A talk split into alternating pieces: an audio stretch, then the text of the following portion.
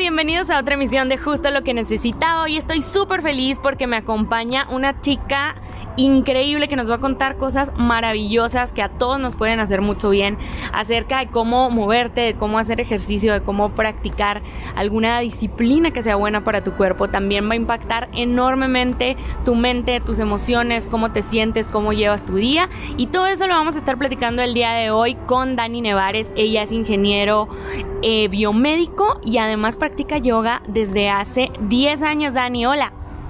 Hola Sara, muy contenta de estar aquí. Muchas gracias por la invitación. Dani, 10 años ya practicando yoga. Antes de que nos cuentes de tu, de tu camino, que seguramente ha sido maravilloso, y los resultados en tu vida y todo, ¿cómo empezaste?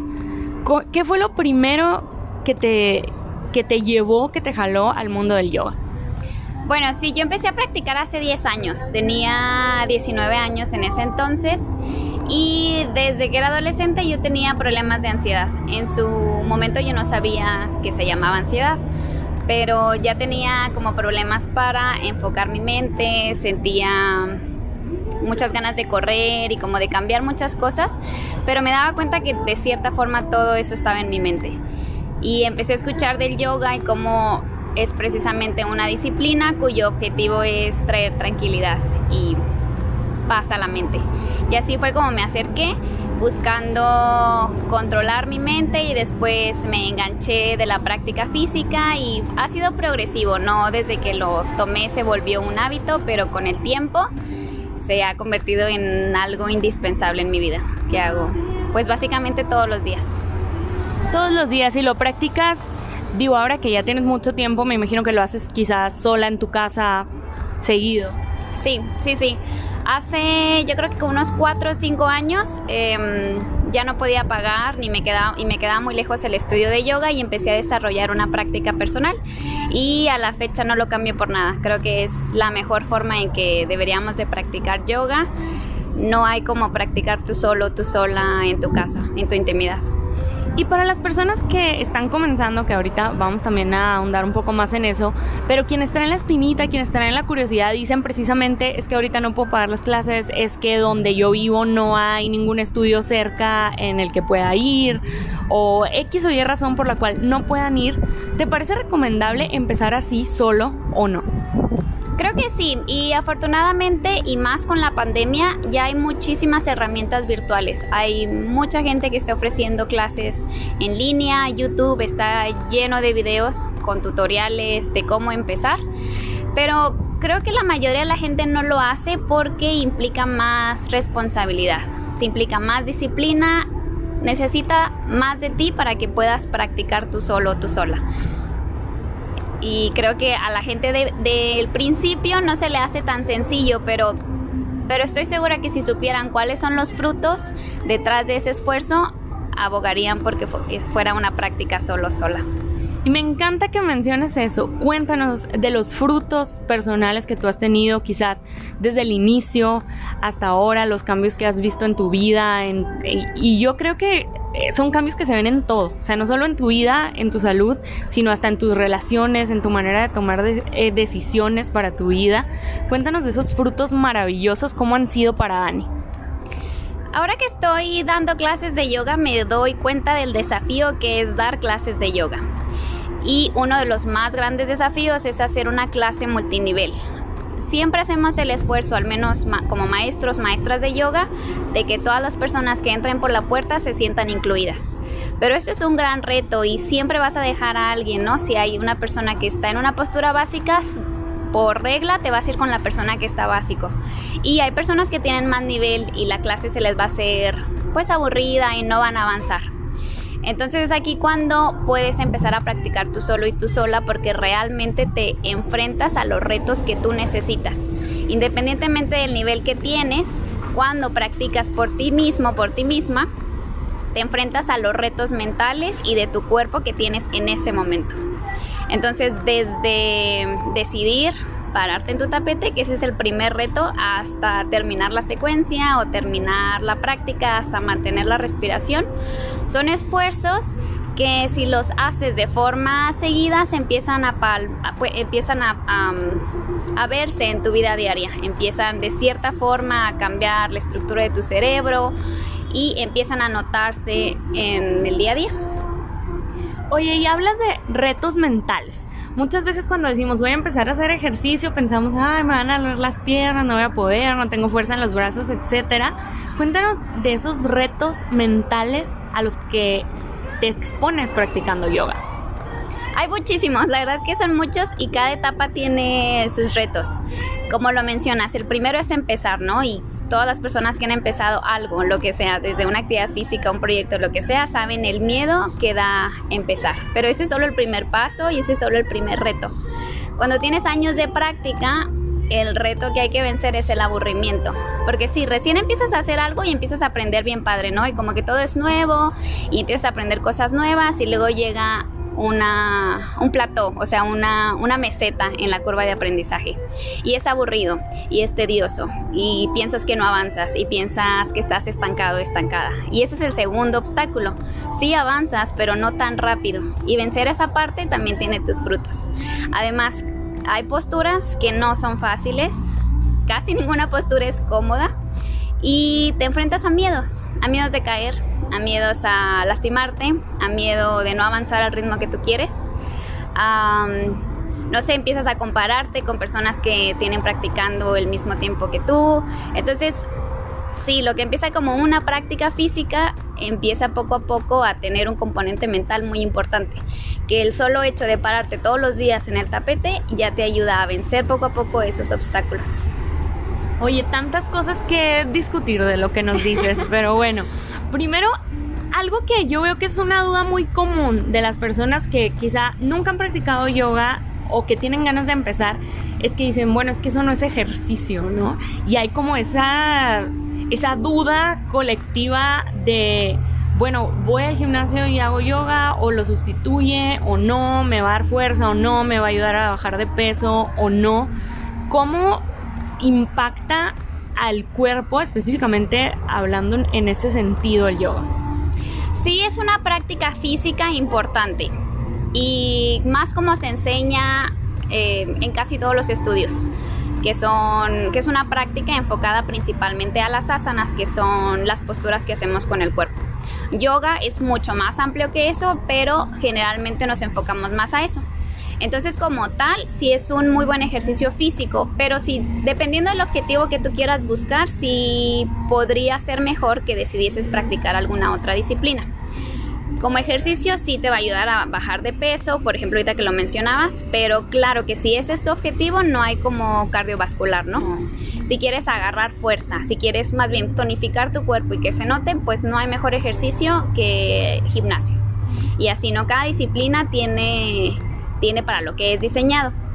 Diseñada. Yoga sí mejora tu cuerpo, pero tampoco se nota tan pronto. O sea, no. Si quieres estar fit, es a largo plazo con el yoga. Sí va a suceder y, lo, y va a suceder de una forma orgánica, de una forma complementaria a todo tu cuerpo mientras fortaleces piernas, agarras elasticidad, igualmente con la parte de arriba de tu cuerpo, como que es un ejercicio muy completo, pero también porque es tan completo tarda tiempo a lo mejor en notarse, ¿eh? no, no vas a tener cuadritos, no vas a tener unas piernotas, sino del cuerpo que se desarrolla es atlético.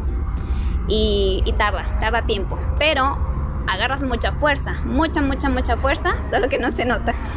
Oye, y una ventaja de eso pudiéramos decir para las personas que a lo mejor les cuesta trabajo empezar una rutina como muy ruda, por decirlo de alguna manera, en el gimnasio, del que sabes que la primera semana no vas a poder caminar y probablemente la segunda tampoco porque te van a doler tanto los músculos y eso es algo que en mi experiencia por lo menos con el yoga no pasa, ¿no? O sea, a lo mejor sientes trabajada cierta área, pero no vas a quedar sin poder mover cierta parte de tu cuerpo como te dejan muchas veces el gimnasio. Pues te diré que sí, que no. Yo hay ocasiones que sí doy que me esfuerzo mucho en mi práctica personal y al día siguiente termino muy adolorida. Realmente depende de cada persona. Y también eso es lo padre del yoga, que tú agarras esa intuición de tu cuerpo y sabes hasta dónde son sus límites. A veces decides respetarlos, a veces decides pasarte un poquito.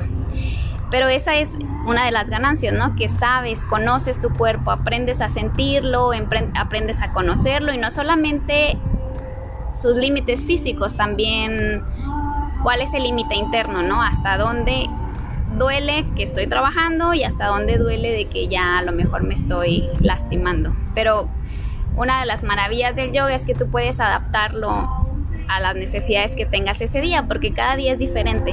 O sea, a lo mejor ayer me desvelé y hoy no tengo nada de fuerza, así que opto por una, práctica más ligera.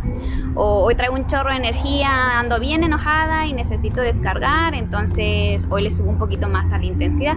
Eso es lo padre, que también puedes adaptarlo a las necesidades que tengas cada día. Y ahora sí, yéndonos ya un poquito más a lo interno, ¿no? A la, salud mental, a la salud emocional, incluso de qué manera impacta nuestro cerebro a un nivel ya químico, a un nivel biológico, no solamente decir, ay, pues me siento muy bien porque hice ejercicio, sino realmente los cambios que el yoga empieza a generar a, un nivel neurológico, eso es algo que me parece súper interesante y yo sé que a ti también te interesa bastante y que hay muchas cosas que nos puedes platicar. Sí, digo, hay muchos ya estudios y cada vez están apareciendo más de los beneficios que tiene el practicar el yoga, por ejemplo, al sistema nervioso central, ¿no? Hay una, una interacción directa cuando estás respirando, principalmente el efecto es por la respiración que utilizamos. Todo el tiempo durante la práctica estás muy consciente de tu respiración. Y cambia la fisiología principalmente liberando ciertas sustancias o, ciertas hormonas que reducen los niveles de estrés. Y podríamos hablar mucho de esto y podríamos hablar mucho de, los cambios en la estructura. Pero aunque no hubiese esa evidencia científica, yo aún seguiría abogando a que practicases yoga. O sea, aunque no aunque cambie, porque lo, científico cambia, a veces se encuentran cosas diferentes y lo que sea, aunque no tuviéramos esa evidencia, yo abogaría que lo intentaras porque se dice, no del todo, pero se dice que yoga es una ciencia y no lo es del todo, pero sí es experimental y por eso me gusta mucho. Lo tienes que aprender a través de la experiencia. Por más que yo te lo platique, no funciona así va a funcionar diferente para ti, tú lo vas a sentir diferente y solo hay una forma de saberlo, que es intentándolo. Así es, y seguramente a cada quien le va a traer algo distinto, ¿no? Como lo que tú mencionabas, o sea, la gente que, que a lo mejor trae ansiedad, que trae depresión, que trae un desbalance hormonal, un, un desbalance eh, químico en, en sus neurotransmisores, etcétera, sí va realmente a beneficiarte específicamente vaya en el camino que tú tomes de manera muy personal. Y ahora, lo que decías, podemos empezar la práctica solos o podemos empezar la práctica en un estudio tomando una clase con un, instructor. Pero qué interesante es eh, analizar esta perspectiva, poderlo hacer solos. Entonces, tú recomiendas que, no sé, quizás busquemos algún algún guía, por llamarlo de alguna manera, en línea, pero a partir de qué punto se puede seguir solo realmente? ¿Cómo ha sido en tu experiencia? Creo que sí, sí, tienes razón. Sí es importante empezar en algún lugar porque las bases son muchas, pero con unas buenas bases ya puedes poco a poco independizarte. Y creo que es buena idea siempre tener a una persona de confianza que le puedas preguntar las cosas. La verdad es que yo he aprendido mucho sola pero creo que hubiera sido más fácil si, si tuviera alguien a quien preguntarle o que me guiara, oye, siento esto, no sé si es normal. Entonces alguien con más experiencia, por lo menos que pueda realizar las posturas que tú estás buscando alcanzar, creo que sería sumamente útil y no no necesariamente que vayas todos los días a clase con esa persona, ¿no? No creo que así funcione. Creo que lo ideal sería que tú intentases solo, sola en tu casa y las dudas que tuvieras platicarlo con tu maestro, maestra o tener una comunidad. Creo que es importante tener una comunidad de personas con mismos intereses, mismas inquietudes, porque se crece, se crece a la par. Solo, sola es difícil, si la comunidad ayuda a que todos crezcamos juntos. Oye, y nos hablas de posturas, que yo creo que incluso quienes nunca han estado expuestos al yoga sabemos, ¿no? Que, que pues hacen posiciones raras y tenemos como todos estos clichés que si pues no sé, que si los yois son como muy zen y muy centrados, muy tranquilos y tenemos todas estas ideas. ¿Qué le puedes decir a alguien que nos esté escuchando que quizás nunca ha tenido ningún tipo de acercamiento, no tiene idea en lo absoluto de cómo se llama nada, ni qué se hace, ni cómo son las clases, ni, ni cómo le va a afectar, pero que quizás sí tiene esa necesidad de activar su cuerpo y sobre todo que quizás escuchó el inicio y dijo, oye, ¿sabes qué? Yo sí estoy batallando con ansiedad, yo sí estoy batallando con depresión, me interesa, pero no tengo idea de nada. O sea, ¿qué, qué introducción les darías o, o cuáles serían los highlights que, que pudiéramos como quizás presentar para que alguien decida si le interesa acercarse o no a esta disciplina? El yoga es una disciplina, una filosofía que abarca mucho más que el cuerpo físico. Se dice que son ocho ramas y se van estudiando de forma gradual. Lo que nosotros estudiamos generalmente en los estudios de yoga es una de esas ocho ramas y es la tercera, lo que corresponde a las posturas de yoga, a las asanas, le llamamos en sánscrito. Antes de las asanas están los yamas y niyamas, que son como preceptos morales y éticos que definen la relación contigo mismo y la relación con los demás. Entonces, y se dice que son escaleras, que tienes que ir perfeccionando la anterior para poder ir ascendiendo. Y el final de toda esta escalera es el control de la mente, es que puedas disminuir las oscilaciones, que puedas controlar lo que se dice que es la mente de mono, que está saltando de un lado para otro, que no te permite estar en el momento presente. Estás atrás o enfrente, pero nunca estás en el momento presente. Entonces, hacia allá vamos. Ese es el fin. ¿Cómo llegamos a ese fin? Bueno, te platicaba de los dos pasos. Estar bien contigo, estar bien con los demás a través de otros preceptos que no voy a entrar mucho en detalle, pero después vienen las asanas, que son las posturas, y es lo que más o menos vas a encontrar en los estudios de yoga si vas a tomar una clase.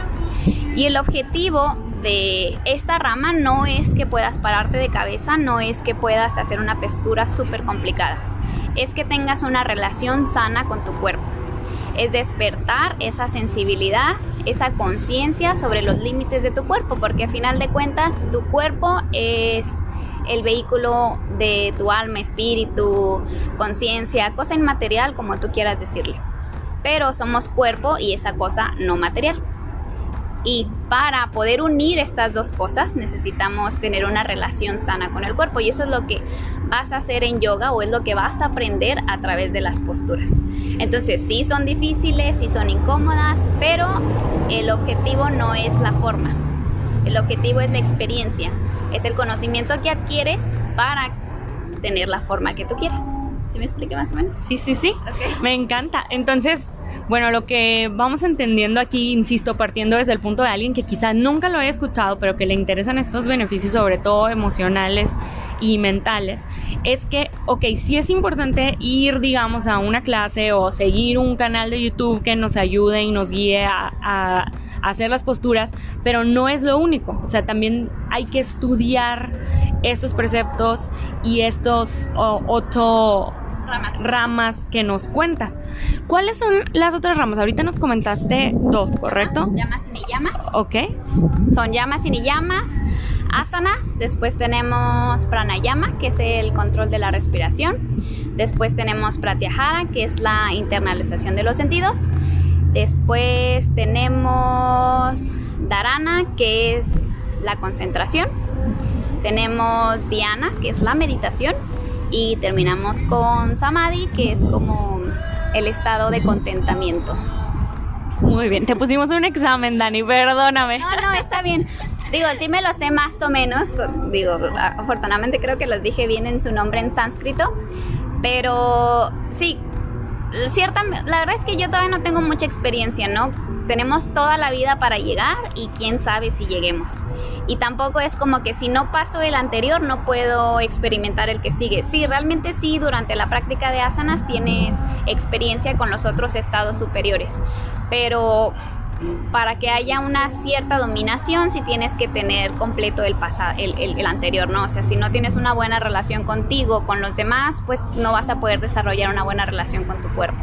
Ya que tengas una buena condición física, no que estés fit, pero que tengas que seas sano, que tengas una buena condición física en tu cuerpo, ya te puedes entonces concentrar más en la respiración. Y ya que controles la respiración, ya puedes empezar a ir hacia adentro, que es la internalización de los sentidos. Cuando vas hacia adentro, puedes enfocar tu atención en algo puntual, no estar con la mente aquí y acá, algo puntual. Cuando estás con la atención puntual, puedes meditar. Y una vez que meditas, vas a tener destellos de la unión cuerpo-mente, que es lo que conocemos como samadhi. Pero son destellos. ¿Cómo son estos destellos? No sé, digo, lo he sentido, pero muy pocas veces y es es como realmente ser un observador, observadora de tu vida. O sea, es agotador ser el protagonista o la protagonista, ¿no? O sea, es cansado, es cansado estar todo el tiempo en ti. Cuando por momentos logras ver que las cosas suceden desde afuera y que solo experimentas, es aliviador, descansas, es como, sí, ya no soy el protagonista o la protagonista, pero digo, esa es mi experiencia, seguramente otras personas lo sentirán diferente. desafortunadamente no he llegado muy seguido a esos estados, pero por eso sigo practicando, para que sea cada vez más, más común esa experiencia. Y eso es muy interesante e insisto que es uno de los clichés que para bien o para mal tenemos de aquellas personas que practican yoga, ¿no? O sea, que los vemos como súper tranquilos, súper pacientes y realmente eso forma mucha parte de lo que me estás diciendo porque tienes 10 años practicando y me dices, todavía no llego, pero no importa, es un proceso. Y qué padre, cuando, porque estamos acostumbrados en este mundo que, que, va tan rápido y tenemos tantas presiones y tenemos tanto estrés que queremos hacer todo y lo queremos hacer ya y si no nos sale perfecto en este instante, nos estresamos y empezamos con ansiedad, con pesadillas, con problemas del sueño. Y debe ser de impactar tu vida personal de una manera muy positiva, tener como e, esa calma, esa paciencia de decir, bueno, lo estoy trabajando y cuando llegue y si no llega, pues tampoco pasa nada, ¿no? Sí, claro, digo, y es dificilísimo, ¿no? Yo ahorita te lo platico y platicado suena súper zen, pero mi vida no es así, o sea, mi vida también es caótica y, y tengo mucho estrés y sigo teniendo mucha ansiedad pero es manejable, o sea, o por lo menos la entiendo y por lo menos soy más paciente y por lo menos me permito más equivocarme. Y, creo que con eso es suficiente, aunque me quede ahí como que haciendo las paces conmigo, creo que es suficiente. Y si logro enojarme menos y estresarme menos, pues ya es ganancia, ¿no? O sea, lo que trato de decir es que el, el yoga es hecho para personas, para humanos, y los humanos pues nos equivocamos mil y unas veces y se vale y está bien y para eso es, es precisamente para eso, para que reconozcamos eso y nos permitamos ser mejores. Siempre hay algo que mejorar. Sí, y al final, por más que dominemos absolutamente la práctica de la perfección, vivimos en este mundo, ¿no? Vivimos en esta era, vivimos en esta sociedad en la que es prácticamente imposible no enfrentarte a algo que te genere algún nivel de estrés, algún nivel de preocupación. Claro. Pero qué bonito tener ese escape lo que decías, ¿no? Como, como salirte y descansar, o sea, unas vacaciones de tu propia mente, por decirlo de alguna manera. Sí, aunque sean segundos, porque dura segundos, o sea, qué, qué bien sería, ¿no? Vivir en ese estado. Yo creo que eso es lo que se dice que es la iluminación. Yo solamente lo he sentido segundos y, y pues vale la pena seguir intentándolo, supongo. Pero algo tiene, algo tiene la práctica que mm, porque cuando yo empecé a, practicar, claro que yo no sabía todo esto, ¿no? O sea, es, es, casi todas las personas que nos acercamos al yoga lo hacemos por lo físico, creo que es como lo más, lo que más luces. Si tienes una educación del yoga basada en Instagram, pues es lo que, lo que te dicen, ¿no? Todas las cuentas. Y está bien, no, no, no hay nada de malo de eso, pero ya que entras, empiezas a darte cuenta que es mucho más y aún así empiezas a descubrir que las posturas también son, son algo mucho más. Hay una conexión indudable entre el cuerpo y mente que no sé exactamente cuál es la relación, pero, pero hay algo, hay algo que si trabajas tu cuerpo afecta a tu estado mental, definitivo. Claro, y lo podemos ver desde muchísimas perspectivas, ¿no? O sea, lo podemos ver desde una perspectiva espiritual, como dices tú, le digamos alma, le digamos yo, mi yo ahí flotante o como le quieras decir, o sea, es eso que somos, que no es físico, pues evidentemente se ve impactado, pero ni siquiera necesitamos ponernos como tan filosóficos o esotéricos o como alguien le quiera, le quiera llamar a esto, porque como bien decías, hay estudios científicos que, demuestran que sí hay un impacto en, nuestro cerebro, en nuestras neuronas, al hacer la práctica de cualquier deporte, no solamente del yoga, pero en especial en esta disciplina. Y ahora, hablando de, de estas cosas como espirituales que quizás no, no muchos entendemos, sácanos de una duda, Dani, que lo platicaba con una amiga y le decía, oye, ¿sabes que vamos a hacer este, este episodio en el podcast y tal? Y lo quise platicar porque dije, quiero saber cuáles son las otras dudas que hay, ¿no? No solamente las mías. Sácanos de una duda, ¿qué son los chakras? ¿Y qué tanto tienen o no que ver con el yoga? Que es algo que, que siempre lo escuchamos como bien dices en Instagram, ¿no? Sí. Um, el yoga es una de las filosofías antiguas que vienen de la India y entre ellas se desarrollaron muchas otras. Una de ellas es el hinduismo, que ya es una religión, otra es el samkhya, etc. Y ahorita te los estoy diciendo así como separados, pero históricamente como que todo salió mezclado, ¿no? Entonces el yoga toma ideas del hinduismo, del samkhya y así de otras cosas. Lo que trato de decir es que no sé exactamente si los chakras sean del yoga, yoga, yoga, pero está relacionado con esta filosofía y con alguna otra. Parten de donde mismo, por decirlo de alguna manera. Por así decirlo.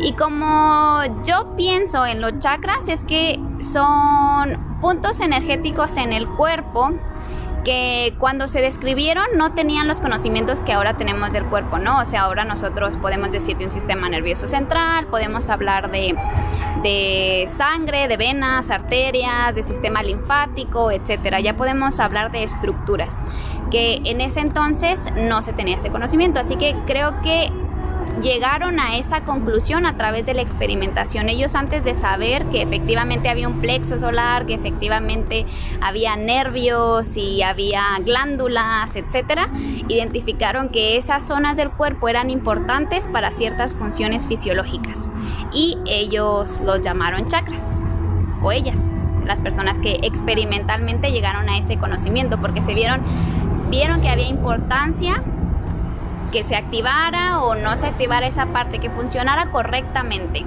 Y en su intento por nombrarla, pienso que le llamaron chakras. Entonces, no, pues si abres el cuerpo humano no hay un chakra como tal, ¿no? O sea, no es una estructura física, coincide con estructuras anatómicas, pero en sí eso no es el chakra. Creo que el chakra eh, envuelve más que solo esa estructura, envuelve el correcto funcionamiento, envuelve la conexión con otras estructuras que está más allá de la forma anatómica. ¿Sí me expliqué? Sí, sí, sí.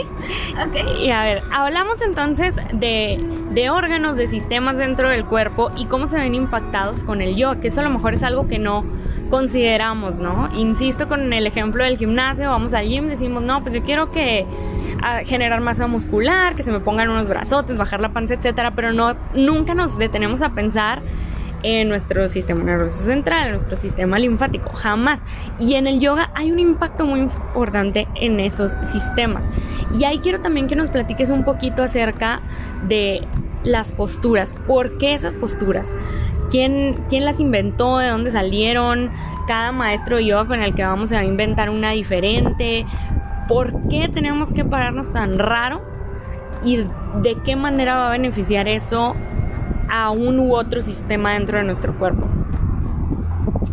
Creo que mm, supuestamente sí hay una serie de posturas que incluso no me acuerdo exactamente la historia, pero se dice que antes de Krishnamacharya, que fue como la primera persona que empezó a pasar el conocimiento del yoga a personas civiles, por así decirlo, y de ahí a Occidente, encontró, no recuerdo si Krishna Macharya o una persona antes de él, pero bueno, un personaje importante encontró posturas grabadas en una hoja de un árbol. Pero pues no hay evidencia de eso, ¿no? Y así se dice que se establecieron las posturas. Pero creo que sí es una invención un poco más contemporánea. especialmente cuando se pasó a Occidente, porque antes las únicas posturas de yoga o a las cuales se hacía más énfasis es, son las posturas que está sentado con las piernas de loto, porque las posturas, su fin es que puedas estar sentado, quieto, sentada y no te distraigas y puedas estar cómodamente y puedas meditar y puedas estar ahí mucho tiempo. Ese es como el objetivo de que nos paremos tan raro y hagamos tantas cosas, que puedas sentarte en loto, que no te duele el cuerpo, porque si te duele vas a estar concentrado en el dolor y permitas que tu mente se enfoque en experiencias más sutiles. Y bueno, ya de ahí supongo que se desarrollaron muchas otras como todas las, la gran gama que conocemos, ¿no? Yo cuando empecé a practicar sola tenía esa misma pregunta, o sea, ¿de dónde saco las posturas? ¿Quién me va a decir qué posturas hacer?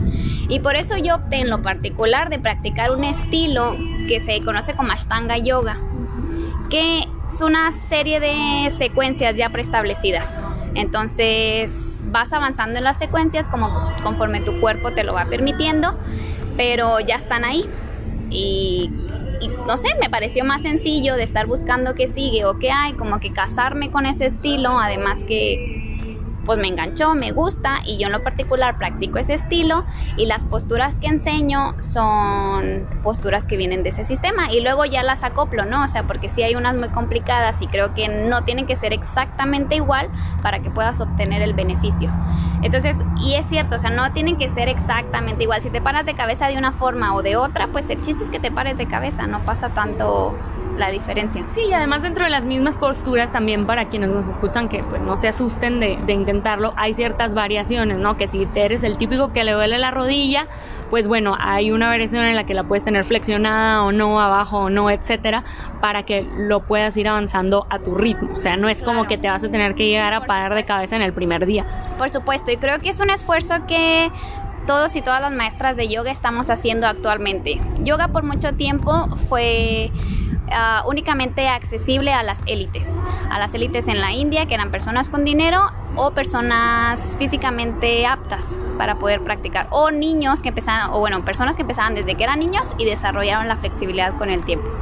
Y bueno, ahora en Occidente pues todos tenemos estilo de vida muy diferente y creo que un esfuerzo que estoy viendo en casi todos los estudios de yoga con todos los maestros o maestros que platico es hacer el yoga accesible para todas las personas porque creemos que no tienes que hacer la postura completa o exactamente para que te puedas beneficiar de ella.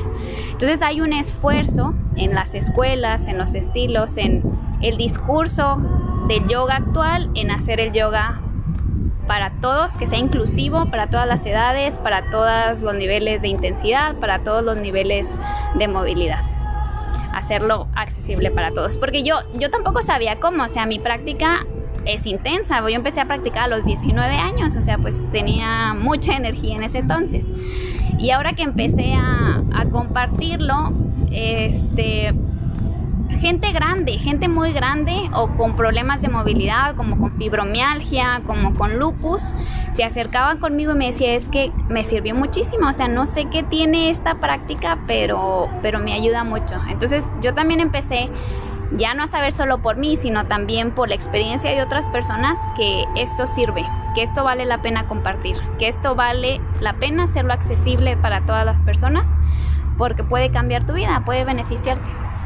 Oye, qué padre, todas las edades. Yo tengo una experiencia mucho más, mu mucho menos larga que, la tuya con el yoga, pero lo he, lo he vivido un poco. En algún momento eh, vivía en otro país y vi que había un estudio de yoga cerca de mi casa. Me inscribí por hacer algo de ejercicio, pero tocó que era un estudio como que se especializaba, digamos, en tener alumnos de la tercera edad.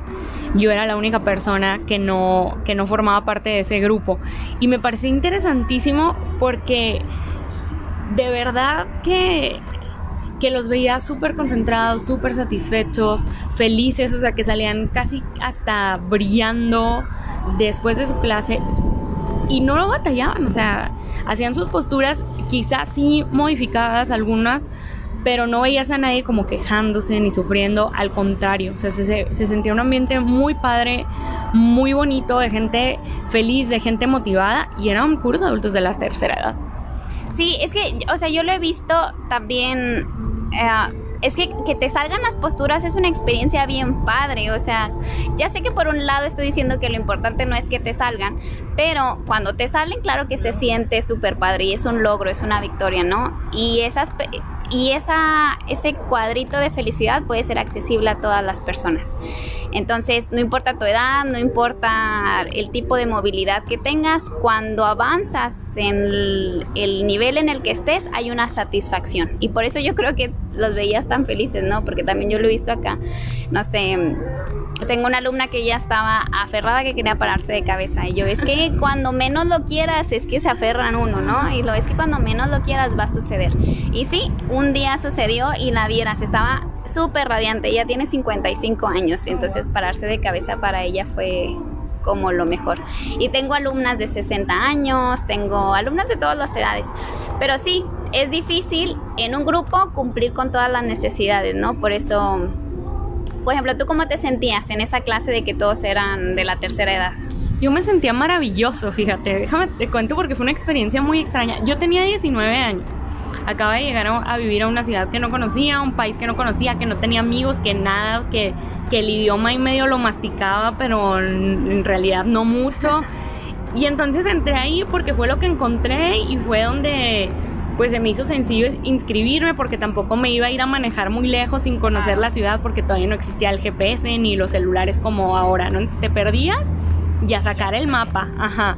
Entonces, bueno, me pareció sencillo entrar ahí y al principio, digo, teniendo 19 años, claro que dije, pues sí está raro, ¿no? Como que qué voy a hacer entre puras personas tan grandes y al final por un lado ellos eran mil veces mejor que, mejores que yo y yo nunca pude hacer muchas de las posturas que ellos se hacían de una manera que se lo hacían parecer muy sencillo, pero por otro creo que también me quitaba mucha presión estar en un grupo de personas que de alguna manera iban por, por motivos muy sanos a, practicar el ejercicio, que a veces no es así al ir al gimnasio, ¿no? O sea, que sabes que, que quizás pues son motivaciones distintas que no es van tan ligadas como con el sentirse bien, con uno mismo, sentirse bien en general, sino a veces todo lo contrario. ¿no?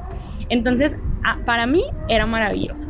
Aunque iba muy atrasada en la práctica en comparación a ellos, nunca me sentí menos, al contrario, o sea, era como que tenía 50 instructores en vez de uno. Ya. Pues ese es el ambiente que todos los estudios de yoga queremos lograr, ¿no? Que todas las personas se sientan incluidas. Que sí, obviamente va a haber diferencias entre ti y la persona de al lado, pero que esas diferencias no te hagan sentir menos. Creo que ese es el objetivo y el reto porque una de las críticas más grandes que ha tenido yoga en los últimos años es que construye egos, porque a veces nos enfocamos tanto en las posturas que lo hacemos competitivo.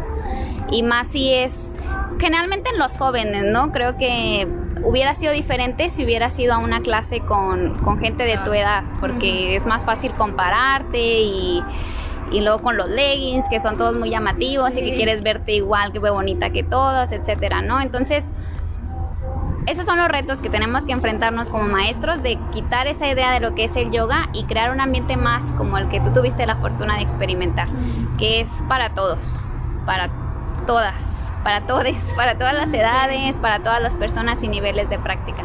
Es un reto porque seguimos buscando grupos y los grupos son muy variados y por eso sigo abogando en que cada vez optemos por práctica personal, ¿no? Que, que, que, despertemos nuestro maestro interno, que todos tenemos uno solo que está dormido y claro, con ayuda de una comunidad, con ayuda de un maestro o maestra, que lo vayas a ir despertando poco a poco. Claro, para que ya puedas avanzar a tu ritmo y alcanzar objetivos de bienestar muy propios. Claro, objetivos personales, porque tu definición de bienestar es diferente a mi definición de bienestar.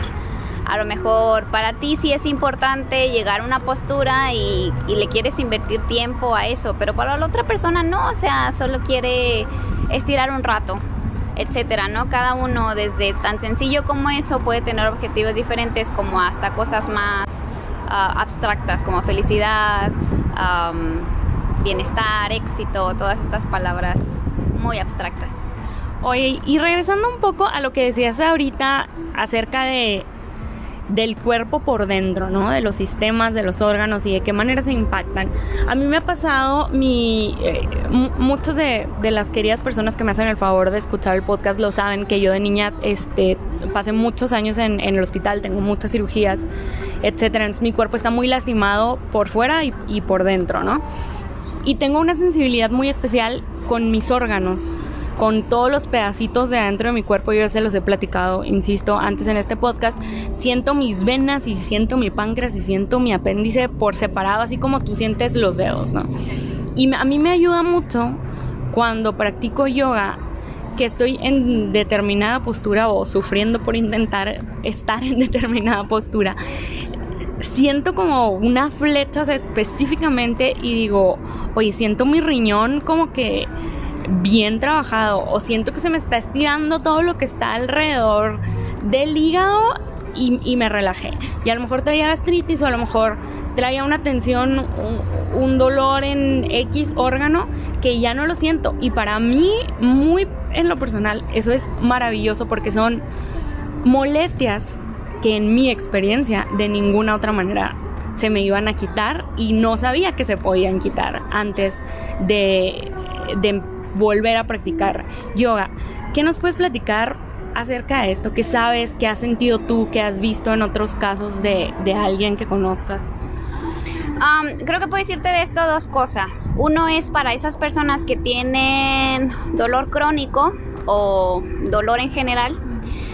Generalmente cuando no hay una explicación, o sea que ya ha sido al doctor y pues no hay nada, o sea realmente no encuentra nada, Generalmente es porque hay una sensibilización del sistema nervioso central.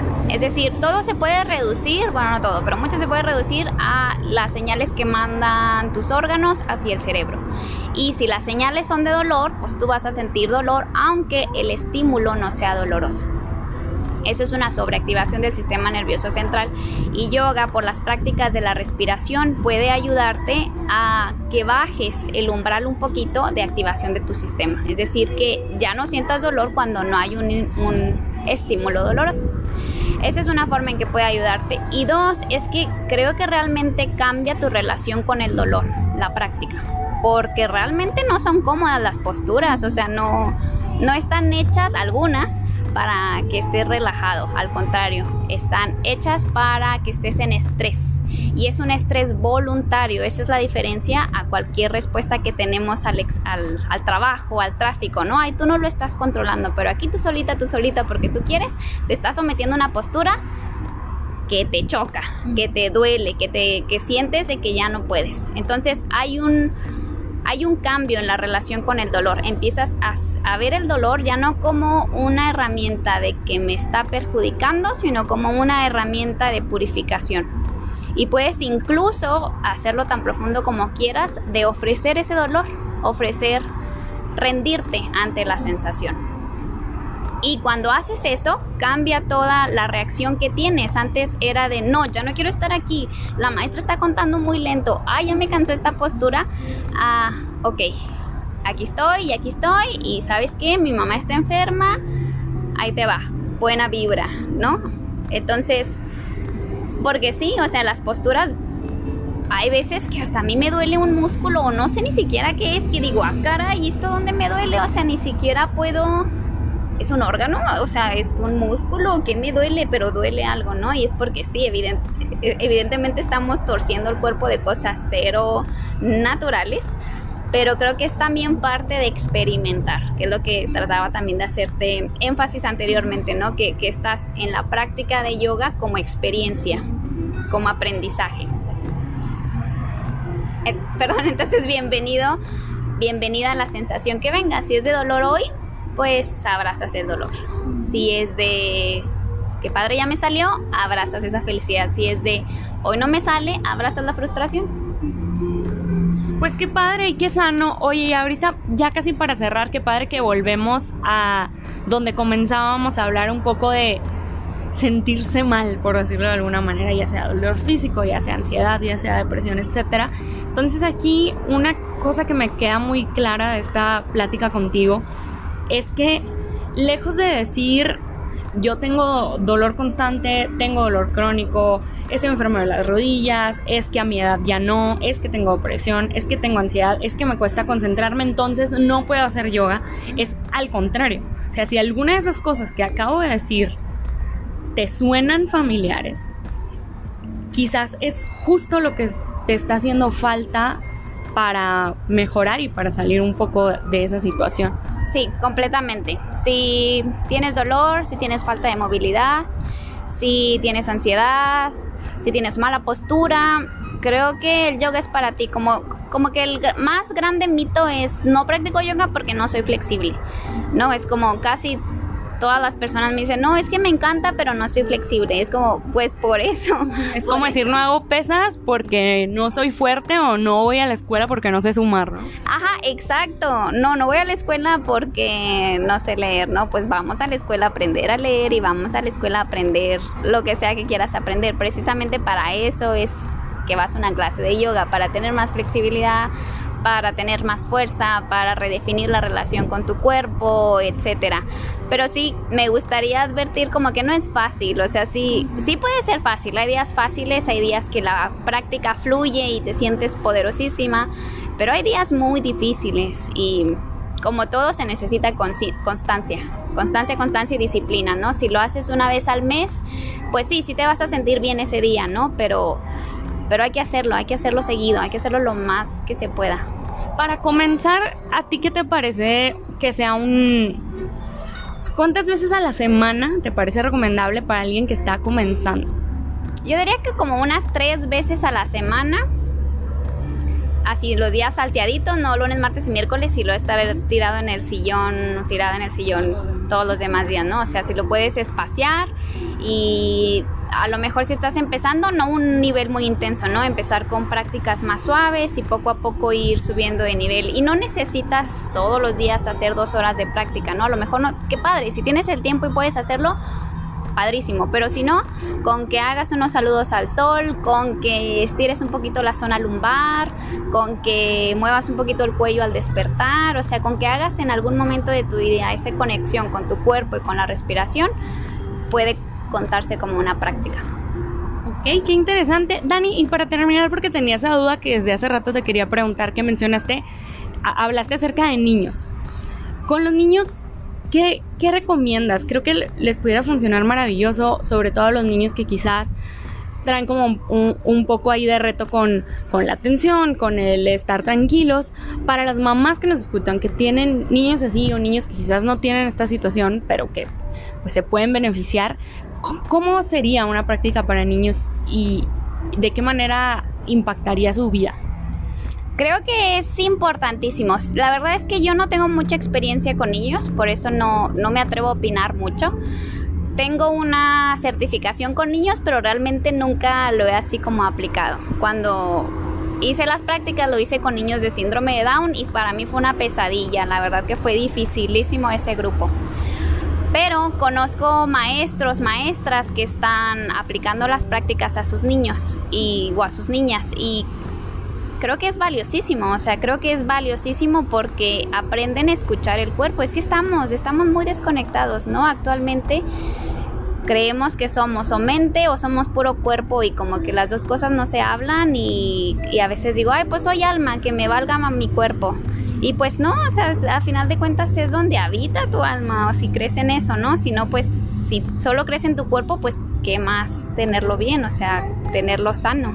Sí, digo, a final de cuentas, pues si crees en el cuerpo, crees en la mente y crees en, en tus pensamientos, ¿no? En tu estado de salud mental ya las emociones, pues quizás son aparte y el cuerpo, pero por lo menos tu salud mental, que luego nos pasa, ¿no? Que esta semana se me han perdido las llaves del carro y perdí la cartera y se me quemó el arroz. ¿Por qué? Porque traes desconectadísimo la atención o a lo mejor alguna deficiencia vitamínica, es decir, tu mente no está sana, para bien o para mal. Sí, y no, y no nos enseñan, realmente no hay como una escuela, así como nos enseñan a sumar, no hay como una escuela que nos enseñe a escucharnos, no hay una escuela que nos enseñe a, a ser conscientes de esta relación que existe. Por eso creo que el yoga aplicado a niños es, un, es una herramienta valiosísima para que desde, que desde pequeños, pequeñas vayan aprendiendo a escucharse, vayan aprendiendo a respirar, a parar, a parar un poquito, porque nos aventamos toda la vida así, sin parar, ¿no? Y qué padre que desde niño se te enseñe que puedes hacer un alto a escucharte y a decidir cómo te quieres sentir, porque al final de cuentas es una decisión, solo, solo se nos olvida. Creemos que somos víctimas de las circunstancias, ¿no? Y qué afortunados seríamos todos de dominar y saber todo esto toda la vida, ¿no? Desde chiquitos. Dani, algo que nos quieras platicar, que digas, esto se me pasó o esto me parece súper importante y lo quiero decir también. ¿Qué será? Pues ah, nada, creo que invitar a las personas a que practiquen yoga. Uh, habemos muchas personas que lo estamos compartiendo si no te gustó, dale otra oportunidad. Si no te gusta tu maestro o tu maestra, dale otra oportunidad a otras personas. O sea, creo que puede adaptarse para todas las personas, solo que hay que encontrar cómo no. Y si no te gustó una vez, te invito a que lo vuelvas a intentar porque hay muchas formas, hay mucho muchos estilos y buscar más el sí que el no. Porque sí o cómo sí hacer que funcione en lugar de enfocarme en no me sale, no puedo, no tengo flexibilidad, etcétera. Dani, para quienes les quedaron más dudas o quieran decirte, preguntarte algo, ¿cómo te pueden encontrar? Ah, yo estoy en Instagram nada más. Estoy como dani.nbzt, que es una abreviación de mi apellido, Nevares Torres. Y estoy iniciando con un proyecto personal para compartir el yoga que se llama casa.ila, también en Instagram. Y también tengo la fortuna de dar clases en estudios de yoga como en Ananda Yoga y en Yogila. También por ahí me pueden encontrar. Ok, perfecto. Pues te buscamos por ahí o te buscamos en Instagram y ya tú nos, tú nos platicas. Dani, muchísimas gracias. Nos quitaste muchas dudas. Nos, bueno, a mí en lo personal me motivaste mucho y espero no ser la única que se sienta como súper recargada de ganas de seguirlo intentando o quizás alguien que vaya a empezar a explorarlo gracias a tus palabras. No, muchas gracias a ti por la invitación y le reafirmo mis ganas de platicar, o sea, de veras me gusta mucho compartir y platicar de esto y hacerlo público y que no sea tabú, o sea, las puertas a la comunicación o al diálogo siempre van a estar abiertas conmigo. Muchas gracias Sara por esta invitación y gracias a todos tus radioescuchas. Bueno, pues gracias Dani, gracias a ti por escucharnos. Si te animas a intentar el yoga, nos etiquetas, nos platicas, nos mandas DM, amigo a Dani, que estaremos súper felices y listas para echarte porras. Sí, gracias. Hasta la próxima.